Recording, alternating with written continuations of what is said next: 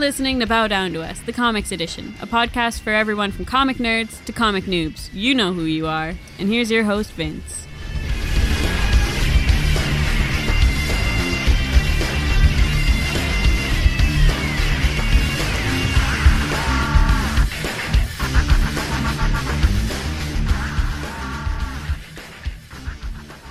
Hello, everyone. It is Wednesday, comic book day, as usual. It is October 6th, the first week of October. And what do you know? Despite all odds, we are celebrating our 10th issue. Go, Team BDTU. Yep, very cool. Very cool. Very happy to see that we've gotten this far. Yep, of course, that's Roger, and I'm Vince, and we've got a very interesting show lined up this week. Interesting. Uh, interesting, yes, interesting. Okay. because you know looking back through some of the episodes there are a lot of big names in comics that we have not touched on yet. And just by last week being one of the absolute worst weeks for new releases in the history of modern comics i decided to go back over the last several weeks and pulled up three of marvel's really big names. Today we're talking about fantastic four thor and captain america and I don't know how we made it 10 whole issues, well, nine issues, without discussing these three huge franchises. Well, I know how we did it without without the Fantastic Four because I wasn't reading Fantastic Four. And that's what we're going to start off with Fantastic Four issue 583. Uh, we briefly discussed it with my new releases a couple weeks ago that this was the start of a new storyline for them, titled simply Three. And Jonathan Hickman has been getting tons of praise for his work on Fantastic Four over the last several months to a year. And yeah, I just, it's never really been a title that has appealed to me. But the entire allure of them saying that someone's going to die in the storyline, that, that, that'll at least ga- gain my interest. And if everybody's saying Hickman is doing such a fantastic job of writing, I have to at least check it out at some point. So, no better time to start. I didn't really know much about Fantastic Four going into this issue, at least, you know, as far as the current status quo. Obviously, I know who the Fantastic Four are. So uh, they had a very nice recap at the beginning, talking about a lot of the stuff they've been going through lately. I'm not going to get into too much detail, but the two main plot points coming in were that Reed Richards discovered this interdimensional group of other Reed Richardses. Richards? yes. Even the smartest man on the planet apparently can't, you know, come up with that proper plural. You're flattering And- yourself, lad. I'm, I'm talking about Reed Richards, not myself. There, tough guy. So they, that's uh, kind of a plot point. How Reed has always had an interest in basically trying to save the entire world by himself, and despite his best plans, yeah, he's still only one man. And then the other thing going in was during the craptaculous World War Hulk, or Hulks plural. World War Hulk was good. World War Hulks wasn't.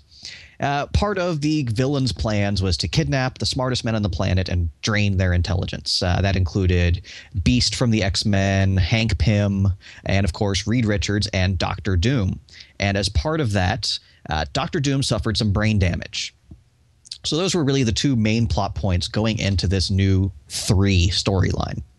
And at the beginning, we get some big battle with the Fantastic Four. Whoop de doo. I don't really care who they were fighting or why they were fighting. Uh, but the the interesting part of this issue was Reed and Sue's daughter Valeria. Valeria is a cool little character that's popped up in some other comics I've read recently. I loved her role in uh, X Factor number 200, where she is as smart as her father and yet as daring as her uncle Johnny. Uh, she's just, you know, a brilliant kid, you know, smarter than anybody else on the planet almost, but still just a kid and apt to get into that trouble. And she discovers what Reed has been up to with the whole interdimensional thing and not a good idea. You know, he's he's trying too hard again and as usual when he when he tries too hard, it usually ends up blowing in his face. So, who does she go to for help? None other than as she says, Uncle, Uncle Doom Doom. and this was really the the high point of the issue for me was this scene between this little 12 year old girl I, I don't know how old she is 8 12 somewhere around there and dr freaking doom and how she well obviously dr doom is a bit hindered at the moment, but how she just completely outmaneuvers him in the conversation. And it's hilarious when she calls him out as, hey, you, you suffered brain damage recently, haven't you? Just from the conversation. And you see him pause. And, and you, you could tell underneath the mask he was angry as can be just by yes. and that one line I absolutely loved the little girl saying, All hope lies in doom. She knows Doctor Doom is going to need to help her father out. And it just seems like it's going to be a very interesting story going forward. And this does the one thing that we've discussed, the one thing a lead in issue has to do, and that's make you want to read more. And the issue itself did that for me. And of course, the amazing epilogue, those last two pages with the Silver Surfer and just the one word unacceptable. I now he has me hooked. I absolutely have to read issue 584. Yeah, it was very good. It was um although to be honest though, it's it's not that there's that the the child steals the comic book so much as pretty much the entire comic book is her. Um, whether it's her breaking into the lab or her interactions with Doom, there's practically nothing else here because, like, you're right, the battle on this other planet means absolutely nothing. Um, with the Fantastic Four, it's it's literally, in so much as I could tell, useless. It, it, it serves no purpose to the story other to, than to show that, oh, they're gone again on their intergalactic witch hunt of whatever kind it is to try to save whatever planet. It, but it's not that eh, and it may be down the line, but it's again, it doesn't appear to be anything important. Now, granted, like you say, you haven't read Fantastic Four, and so you don't know what's going on. And this entire episode was like I was thrown to the wolves. Okay. I was basically just thrown into the ocean and told to sink or swim. And I sank like a mobster with cinder blocks tied to my feet. Completely lost with all three of these issues. And I'm going to say that right off the bat. So if it sounds like I don't know what I'm talking, I'll freely admit it. So with well, this no issue, the normal. Oh, tr- hey, hey, hey, hey! Some of these I know oh. what's going on. Some of these I can figure it out and piece it together. This I could not. Some of it, it's like I mean, hell, I did not even know that the Richards had children. Okay, that's. I mean, it's again. I've been out of comic books for a quarter of a century here, folks, and I have not even looked at the Fantastic Four since starting back reading all these other comic books. That's not to say that I wouldn't at some point, but really they were certainly not at the top of my list. So I was completely lost. But the interaction between that girl and Doom is definitely what sold this issue. It was very well written. It's it's it's a dynamic that you wouldn't expect that regardless of any brain damage that he's incurred, that he would be so patient and not his evil self with this child. So I, I I loved the interaction. I really did, and it actually brought a humanity to the character of Doom that's that's necessary because you can't see the character as just this unbelievable non-human entity that's just pure evil. There has to be a man that was there beforehand, and you see that here. So I really quite liked it. Yeah, so uh, good stuff. We're I'm eagerly anticipating the next issue. So this, you know, it's had, Marvel has done a great job of marketing this title because, like I said, I didn't care, and now I care. That's great. I have now found another book that I can enjoy, and that makes me happy. So before we move entirely on to the next subject, what's your problem with Thor? He's a big sissy pants. I don't like Thor. I never liked Thor. I so okay. So I'm gonna skip Captain America here. I've got the issues up. I'm ready to go, dude. Oh, okay. I um, you know what? I never really read that much of of Thor. I never I never particularly liked the character himself.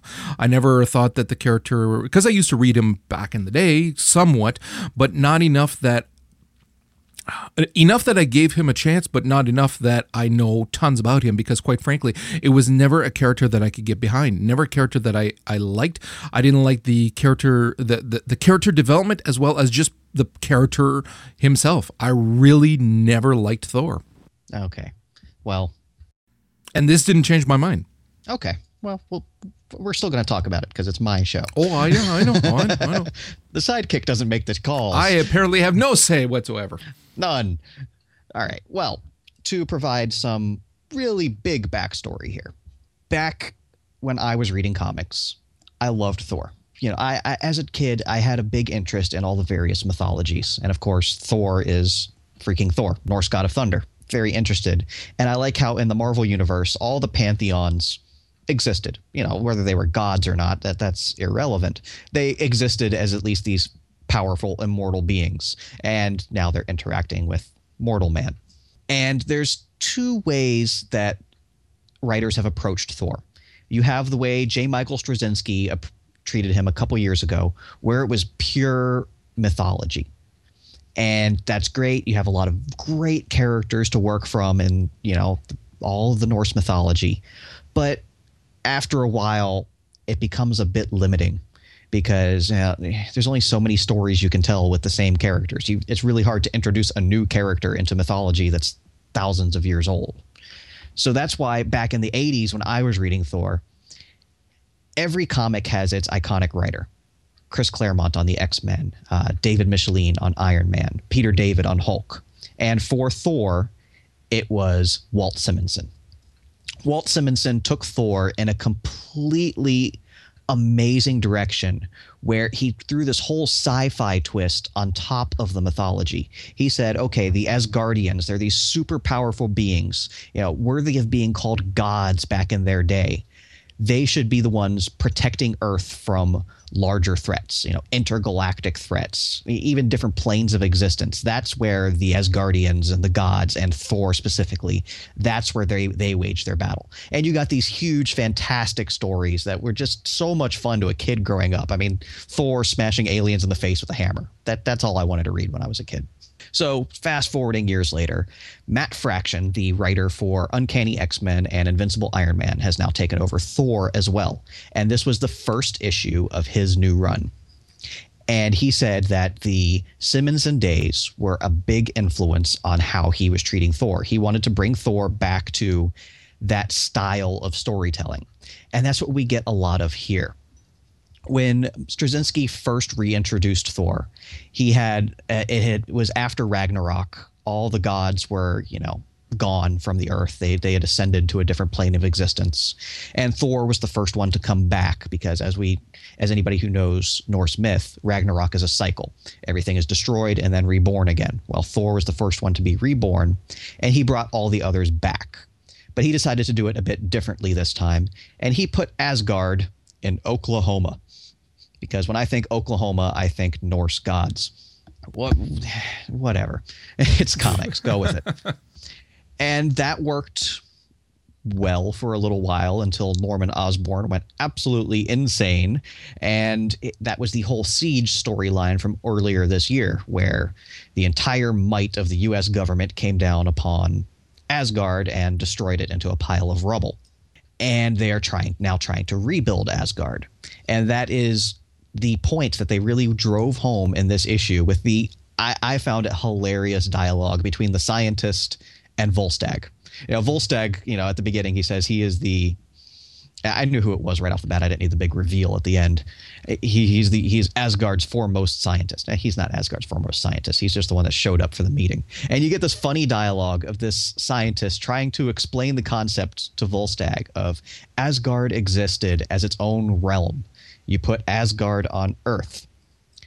What's where Asgard used to be? Something has to occupy that point in space. And it's where we get this big sci fi intergalactic story of some being from some other dimension. They, they haven't been explained yet. Those are entirely new characters starting to invade the nine realms. You know, Asgard. Uh, they showed Alfheim, where you know the Norse elves live, and it's it's it's to me, as someone who likes the character and knows where the story is going, I enjoyed it.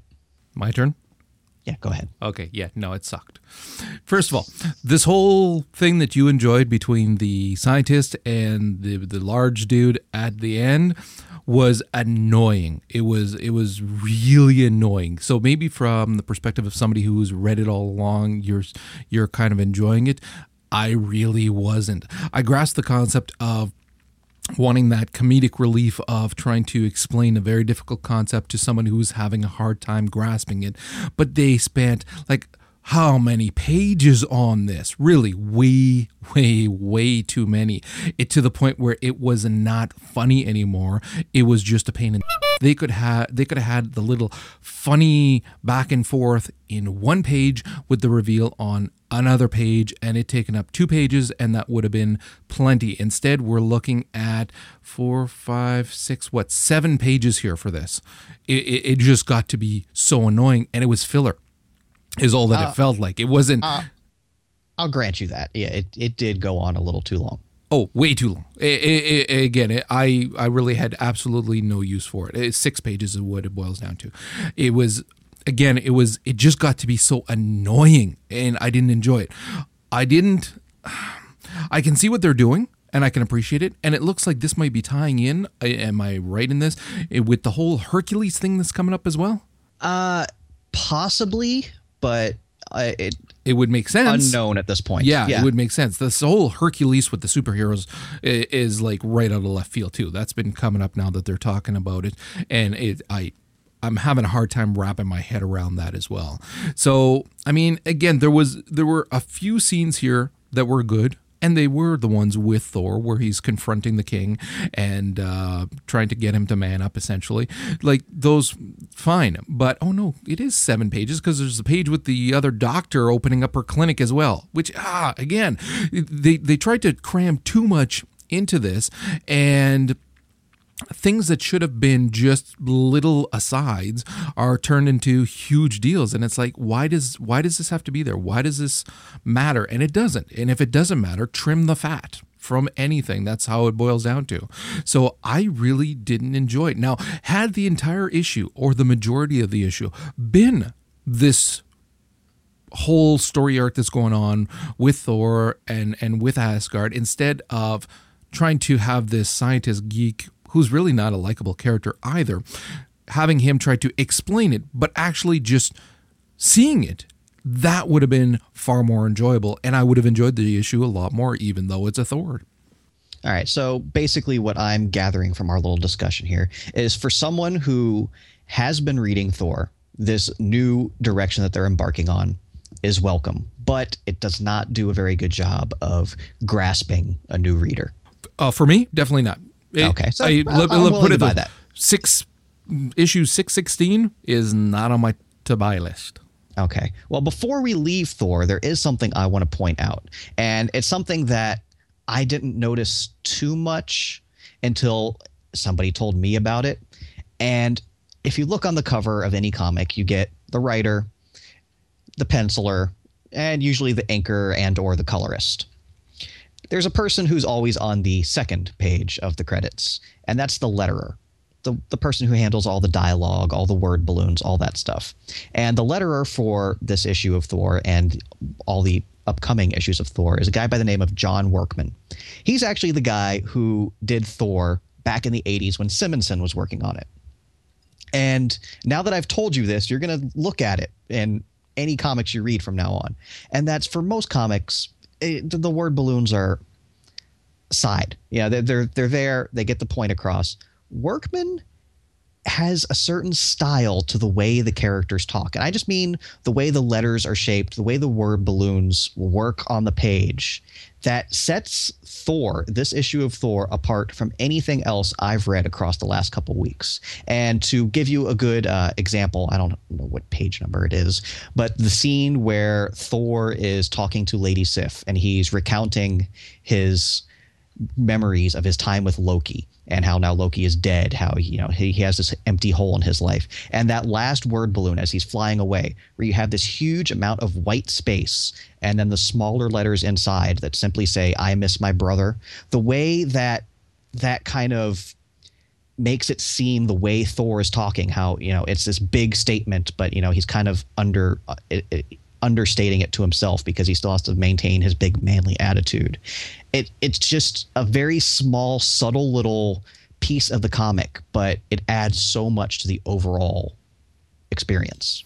Well, in terms of just point blank style, this issue definitely had that. I mean, the art in this issue is absolutely amazing.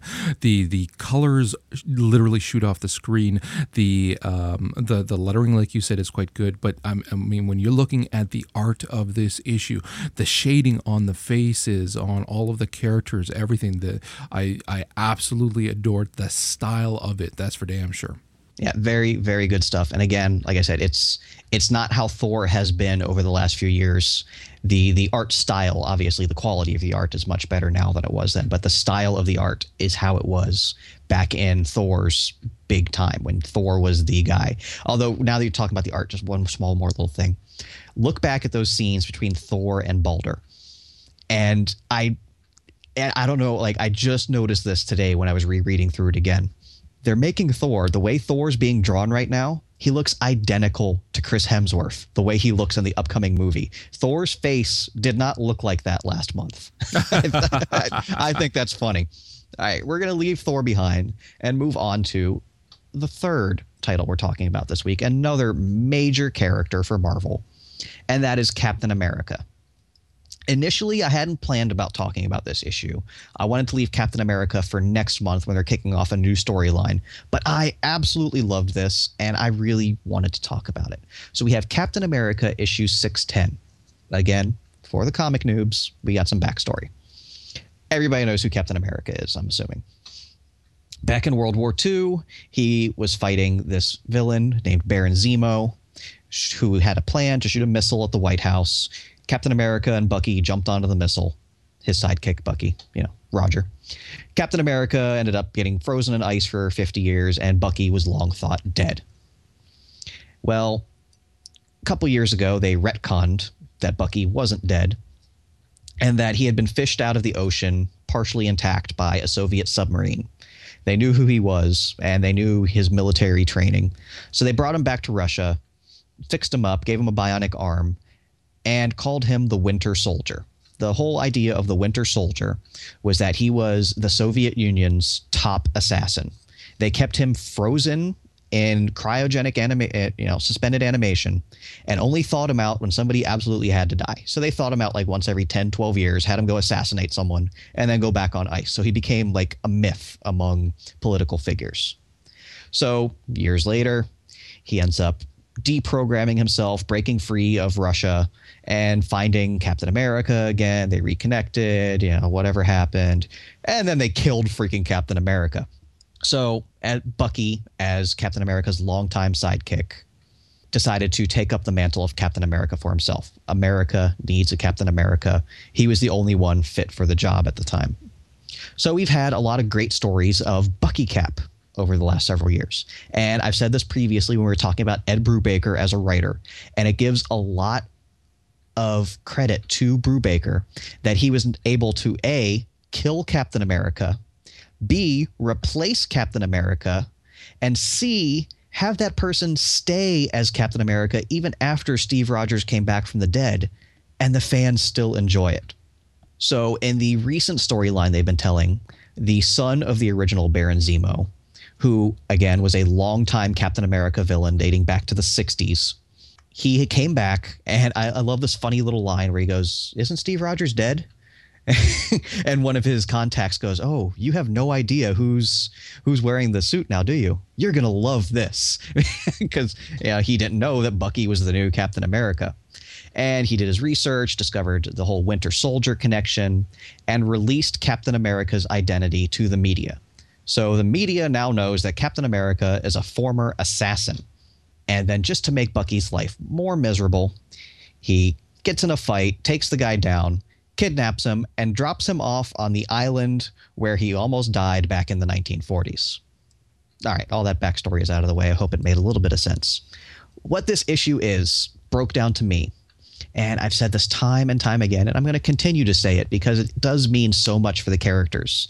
Is a hero is defined as much by his own actions as he is by the actions of his nemesis. And Baron Zemo has been Captain America's nemesis forever.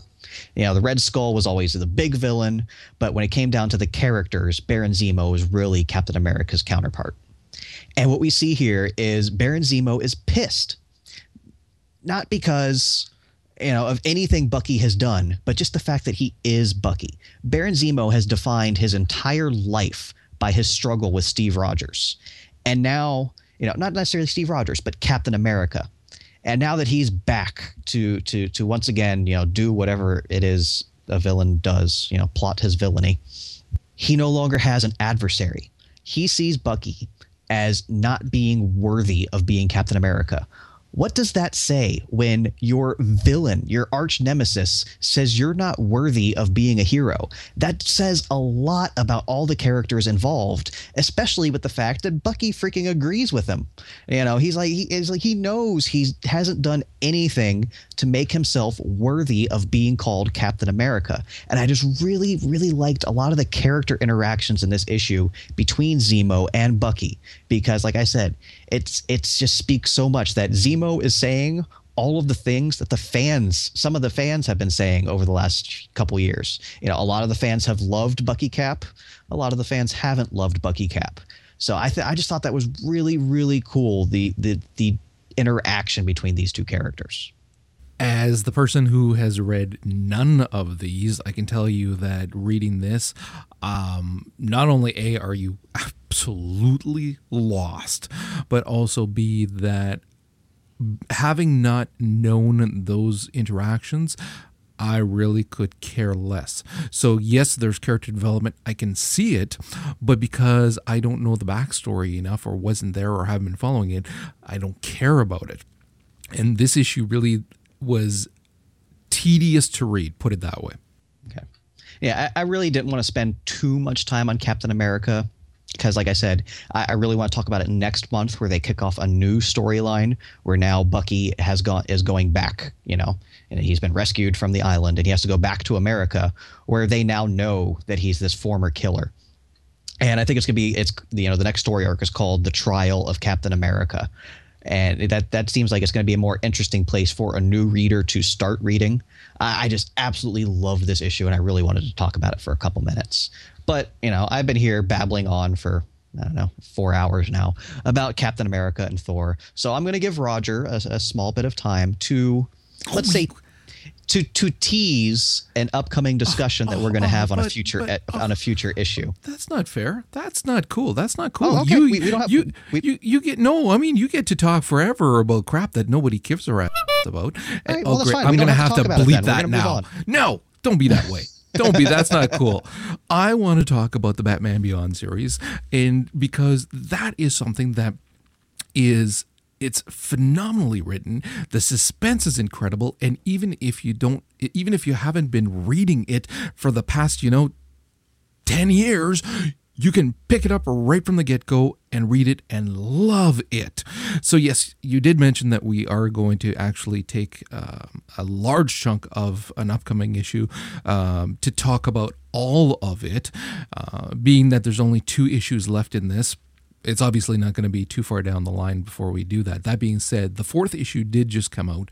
And once again, for anybody who is not currently reading this, pick up the four issues and get yourself ready so that you can really appreciate the last two because this one here this is something we talk about too where you know what those those old school cliffhangers that you had when you were watching TV shows that made you keep coming back it's important to, to a comic book because it is an investment and it's quite a bit.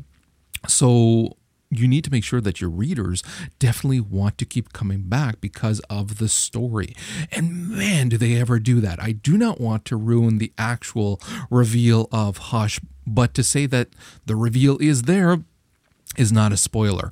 Um, read it. Definitely read the fourth issue. It's fantastic that the character development that we're seeing here, not just in terms of of Terry McGinnis, but the interaction between him and and Bruce by virtue of his conversations with other people about who Bruce is, about their relationships with Bruce, about the kind of person Bruce really is. And then you're having Bruce who is fighting Hush with his mechanical suit, which isn't really working out too well for him. um, but when you're looking at all of these things, you're really getting between that and the history where they're doing the flashbacks to the Nightwing and Batman fight that nearly ended Nightwing there's so much in this issue that it's the same as everyone before. There's so much, and I'm thinking, how can they improve on this? Wow! And so I, this is one of the series that I'm reading right now that it's literally one of those I cannot wait for the next one. And that being said, once it's done, I'm going to be severely disappointed. I'm certain not in the story, but simply in the fact that it's going to be done. I hope that the sales are going to be high enough that it's going to warrant either more miniseries or I would love to see an actual series just with this. Well, I, I do know that it is one of DC's top comics right now. They, I, I think they even said at Comic Con after only one issue had been published, the sales were so phenomenal. Back then, they were already considering switching it into an ongoing monthly title, and yeah, I, am not going to add anything to that because, like I said, we are we are really going to discuss this in huge detail in an upcoming issue of the show. We're going to give it the old man Logan treatment and just go buck wild with Batman Beyond because there is so much in only four issues so far. There's already so much detail to talk about, so much great writing, so much great character interactions. And yeah, that's see, that's the thing too. Like um, I was telling you before, I don't know if I mentioned it during a podcast or if it was during outtakes. We just finished watching all three seasons of Batman Beyond. I had hmm. actually still not finished watching all of the third season, so we finished watching all of it, and it's funny because now reading this, the interactions between Bruce and Terry are so different than what you saw in the um, the, the animated series. But it's so well done and so plausible because of the timeline, because it has been a little while since the series, uh, the animated series that it makes sense. But it's again it's so well written. The conflict that you're seeing between the characters is is absolutely fantastic all right. Well, that gives our listeners something to look forward to next week, week after. I don't know. You're going to have to keep listening. So we're going to wrap up as usual with our new releases for today. Uh, again, it's it's a short list, but I think this one is is is kind of brimming with quality. We have Brightest Day issue 11. Uh, I've really been enjoying that miniseries for the last couple weeks. Uh, Chaos War number one, which is the aforementioned Hercules and superheroes shenanigans. Uh, hopefully, it'll make a little more sense in context of an entire issue because the previews we've been getting of the, that first six pages and just about everything Marvel has been putting out this month. It, it, yeah, I'm, I'm going to agree. It does beyond goofy, reason. Yes. yes, but knowing the scope of the story and and knowing who's writing it, I am very interested. And uh, oh God, be quiet for a minute here, Roger. We are getting issue one of Ultimate Comics Thor. Yeah, it, it's it's a miniseries detailing the ultimate version of Thor. And here's an interesting one, though. It is written by Jonathan Hickman, the same guy that wrote Fantastic Four.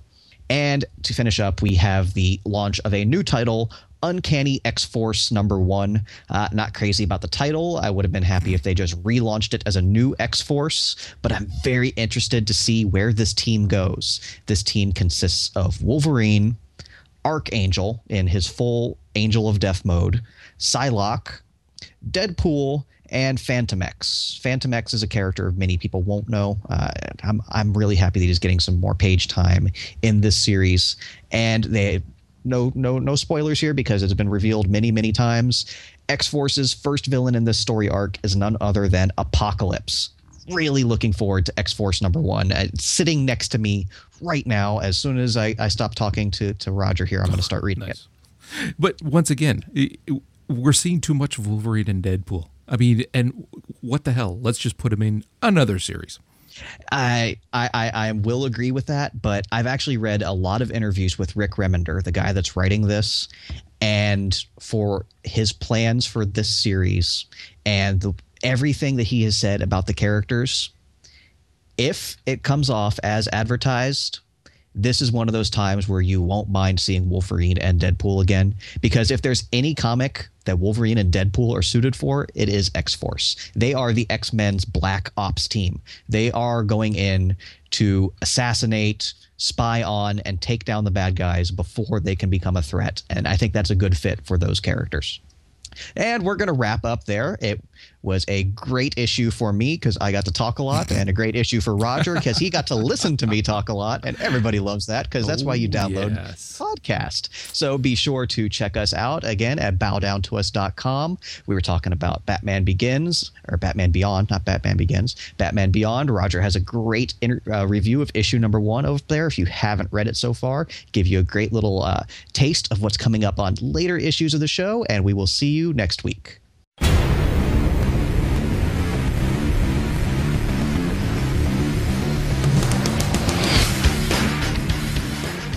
You may have been ready, but you were not in Skype. I had well- Skype up, mister. I know. I, I had started Skype and it was doing an automatic update, and I had to restart Skype.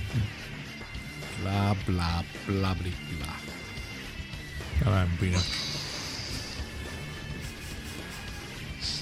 Because apparently, you know, background noise is just par for the course now. It would appear so.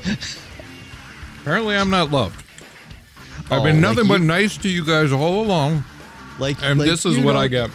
Like you don't take free shots at us when we're not around. I don't know what you're talking about. Yeah. I never take shots at anybody. I'm hungry. 10 after 5. On episode 10, by the way. Yeah, I, got I that. just so you making sure. It wouldn't be the first time you get it wrong. But yay, us. Double digits. Yeah, go go that.